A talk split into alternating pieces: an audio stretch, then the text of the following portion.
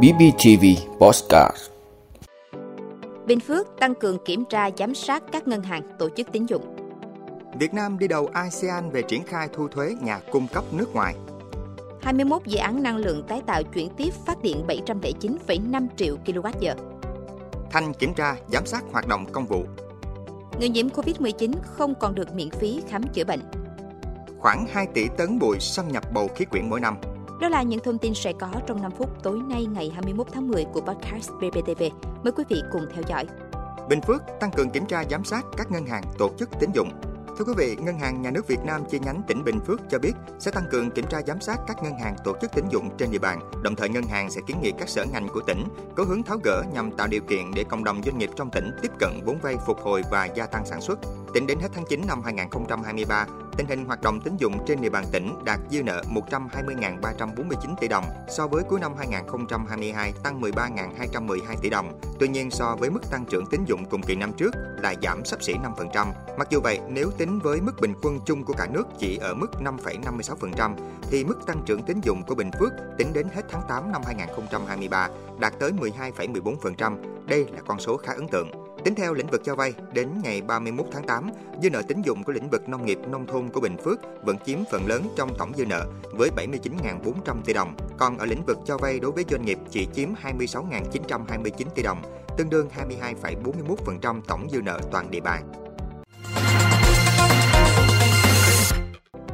Việt Nam đi đầu ASEAN về triển khai thu thuế nhà cung cấp nước ngoài.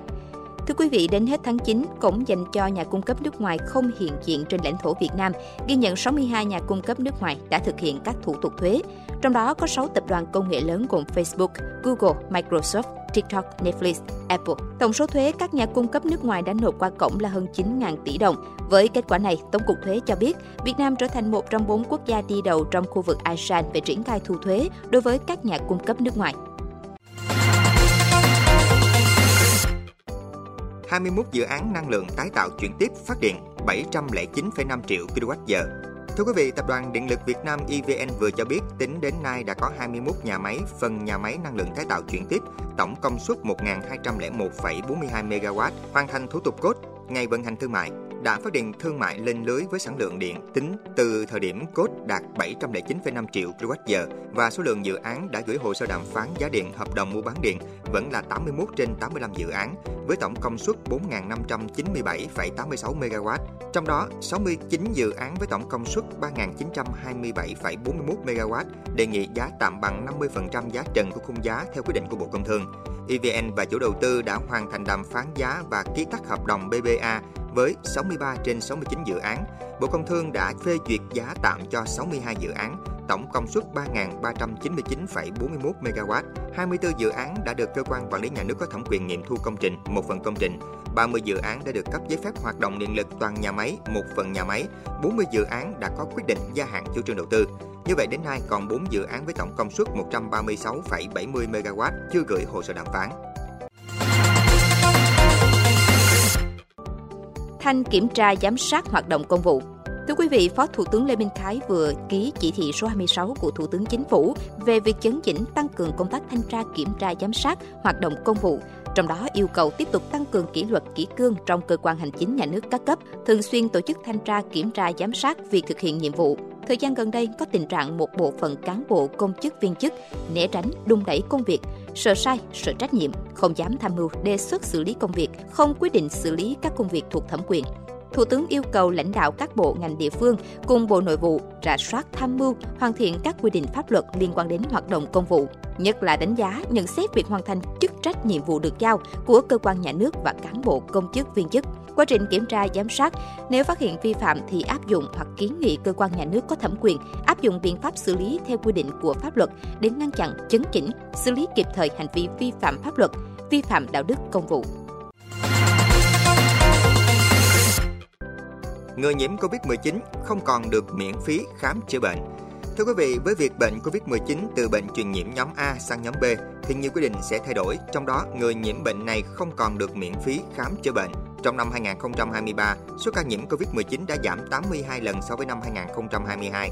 Tỷ lệ tử vong trên số ca nhiễm là 0,022, giảm gần 100 lần so với năm 2021. Tác nhân gây bệnh là SARS-CoV-2 đã được xác định. Với các yếu tố trên cho thấy, bệnh hiện nay phù hợp với phân loại nhóm B. Dù chuyển sang nhóm B, nhưng SARS-CoV-2 vẫn tiếp tục có những biến đổi nên tới đây, COVID-19 vẫn cần phải giám sát trên ca bệnh, đồng thời giám sát lồng ghép với bệnh truyền nhiễm khác, các ổ dịch đường hô hấp cấp hiện hành. Khoảng 2 tỷ tấn bụi xâm nhập bầu khí quyển mỗi năm. Thưa quý vị, Tổ chức Khí tượng Thế giới WMO vừa đưa ra cảnh báo, mỗi năm khoảng 2 tỷ tấn bụi đã xâm nhập vào bầu khí quyển, là bầu trời tối đen và gây hại chất lượng không khí ở những khu vực cách xa hàng ngàn km, ảnh hưởng đến các nền kinh tế, hệ sinh thái, thời tiết và khí hậu. Trong báo cáo thường niên vừa công bố của Tổ chức Khí tượng Thế giới, trong năm ngoái, nồng độ bụi trung bình trên bề mặt toàn cầu là 13,8 microgram trên mét khối, cao hơn 0,3 microgram trên mét khối so với năm trước đó.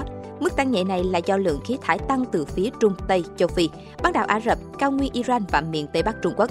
Theo báo cáo, nhiệt độ cao hơn, hạn hán và lượng nước bốc hơi cao hơn, dẫn đến độ ẩm của đất thấp hơn.